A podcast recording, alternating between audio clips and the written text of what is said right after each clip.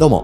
星優太です。ウォズニャックというソロ名義で音楽をやっていたり、ダルジャブステップクラブというバンドに所属しています。ポッドキャストチャンネルミニマリズムとその周辺、お聞きいただきありがとうございます。僕の音楽活動の話と、日々生きていく中で気になっていることや調べたことなどをですね、どんどん皆様に発信しております。えー暮らしに役立つ情報を添えつつ、えー僕の珍道中を聞いていただきたい。そんな感じでやっているチャンネルです。今日もどうぞよろしくお願いします。えーまずですね、えー活動というか、あ今、この、ポッドキャストエピソードについての話をしたいと思います。えーこれはですね、えー11月16日の水曜日の朝に、投稿される予定のポッドキャストなんですけれども、えー今ですね、それより前に、事前に撮ってみております。というのも、11月15日ですね、皆さん今これ聞いているタイミングで言うと昨日ですね、はい、僕がやってるバンド、ダルジャブステップクラブと、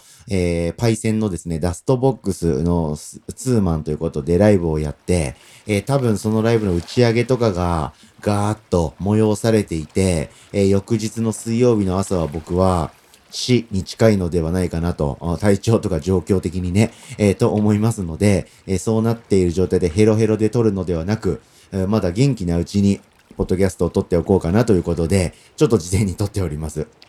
ということで、えー未来の僕ですけど、うんどうでしょうか？生きていますか？元気ですか？はい。そして15日にライブ来てくださって、見てくださった皆様いらっしゃれば本当にありがとうございました。で、ダルジャブのライブはですね、年内もう一発ありまして、12月の22日ですね、年末なんですけど、はい、そこでですね、新宿のマーズというライブのハウスの周年イベントで出させていただきます。e シーンっていう新潟のぐいぐい来てる若いのかな？新世代系のバンドと、えーラッパーのカンパネルラさんとのスリーマンということで、これでダルジャブの2022年締めくくる予定ですので、バッキバキにぶっかまそうかなーって思ってますし、やれることは全部やって面白い日にしたいなと思ってますので、えー年末皆さんお忙しいと思いますけど、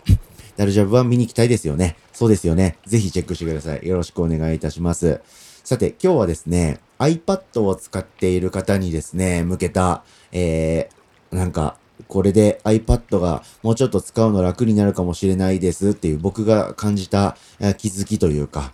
その考察についてのレポートをしたいと思っております。あの、僕 iPad を今年の2月か3月からですね、また改めて使うようになりまして、それからほぼ毎日、えーパソコンよりも下手したら使っている、スマホよりも下手したら使ってるかもしれないメインのデジタルデバイスとして活用しているぐらいよく使っているんですけど、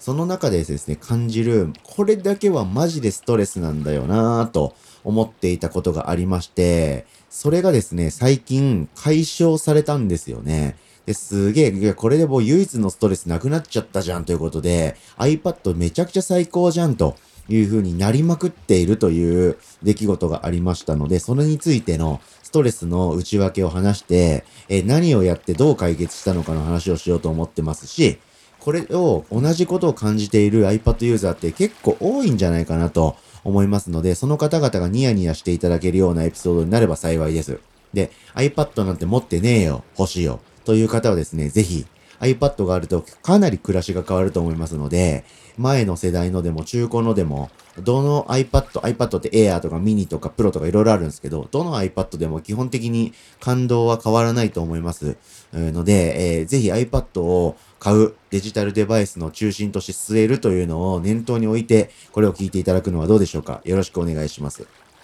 僕が感じてるですね、iPad へのかなり巨大なストレスっていうのはタイピングだったんですね。はい、文字を打つっていうあの行動ですね。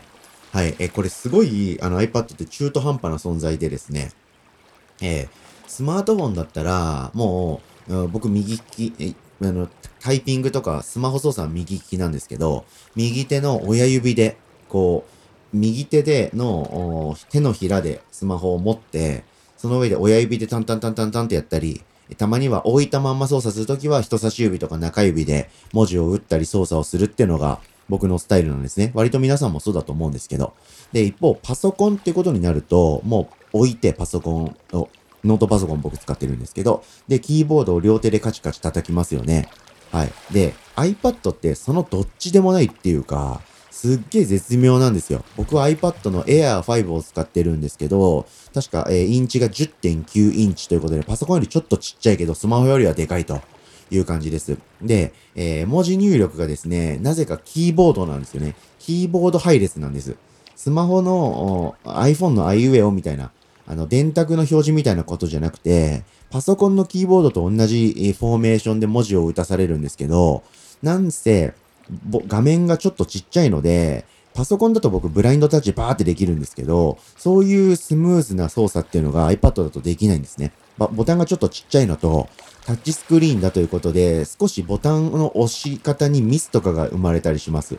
あとは日本語とか英語とか数字とか記号とか絵文字とかを切り替えるボタンがちょっと動かしづらくて、何、要するに何が言いたいかっていうと iPad で文字を入力するのが僕すっげえストレスなんですね。なので、LINE アプリとかメールのアプリとかも iPad に入れてるんですけど、ほとんど使わないんですよね。それは、頭にで描いている文字を入力するのにものすごい時間がかかってストレスだからです。スマホだったら短い文章とかコミュニケーションっぽい言葉を親指でガーってフリック入力でやれるし、え硬い文章とか長い文章とかじっくり考える系はパソコンでガラララってタイピングできるんで、いいんですけど、そのどっちもができない絶妙な変なえー、デバイスなので iPad って。なので、なかなかタイピングをするってことが嫌だったんですよね。なんですけど、これをですね、完全解決してしまう設定があることを知りました。はい。えー、iPad を持ってる方で、ここまで話聞いてくださった方の多くは、はいはいはい、わかる、めんどくさいよねって感じてるか、この後僕が話すことをもう予想していてニヤニヤしてるんじゃないかと思うんですけど、設定の一般のとこまで行くと、キーボードっていうのがありまして、そこに文字の打ち方のキーボードの配列の設定がいろいろあるんですね。で、僕はそれを新しく設定しまして、日本語、かな入力、フリック入力のみっていうのがありまして、これだけに設定しました。その上でですね、ここがすげえ厄介っていうか、アップルさんよ、そういうとこあるよっていうところなんですけど、文字を入力する画面になるとですね、えー、大体横長のそのキーボードみたいな謎の画面になって、それを打とうとして、その打つのが僕はめんどくさいし不便だって言ってたんですけど、そこをですね、えー、つまむっていうか、あの、広く、こう、例えば親指と中指とかでつまんで、え、それを手中にシュッとこう、なんて言うんだろう、くんとつまむみたいなモーションを加えるとですね、なんと、スマホと同じように、えー、電卓の点キーみたいな形のキーボードが出現することを知りました。で、そのキーボードの場所はですね、上から下から右から左からどこにでも動かせて文字を打てるので、えー、親指で片手で iPad を持って、親指のだけを文字入力にするっていうことができたりするっていうことを知りました。ちょっとイメージ湧きづらいかもしれないんですけど、もうこれ以上僕細かく説明できないので、分かってくれる、ください。はい。で、よくわかんなかった方はですね、iPad、スマホ入力とか、多分入力のこと調べれば、そういうブロガーの記事いっぱい出てくるので、ぜひチェックしてみてください。これによってですね、文字を打つ、文字の打ち方が、スマホと全く同じフリック入力でできるようになりましたので、これでかなり簡単に文字が打てるようになりまして、iPad ってやっぱり最高なんじゃないかと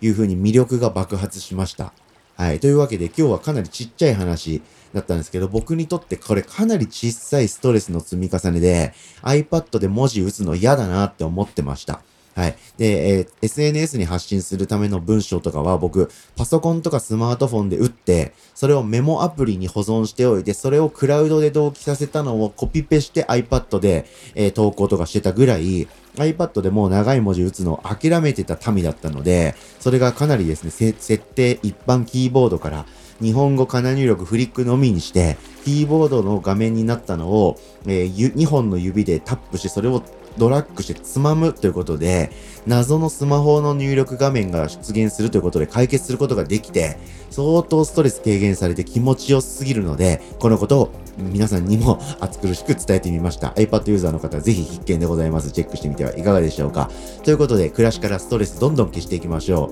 う。聞いてくれてありがとうございました。以上、ミニマリズムとその周辺、星豊がお届けしました。それでは今日も皆様元気にいってらっしゃい。バイバーイ。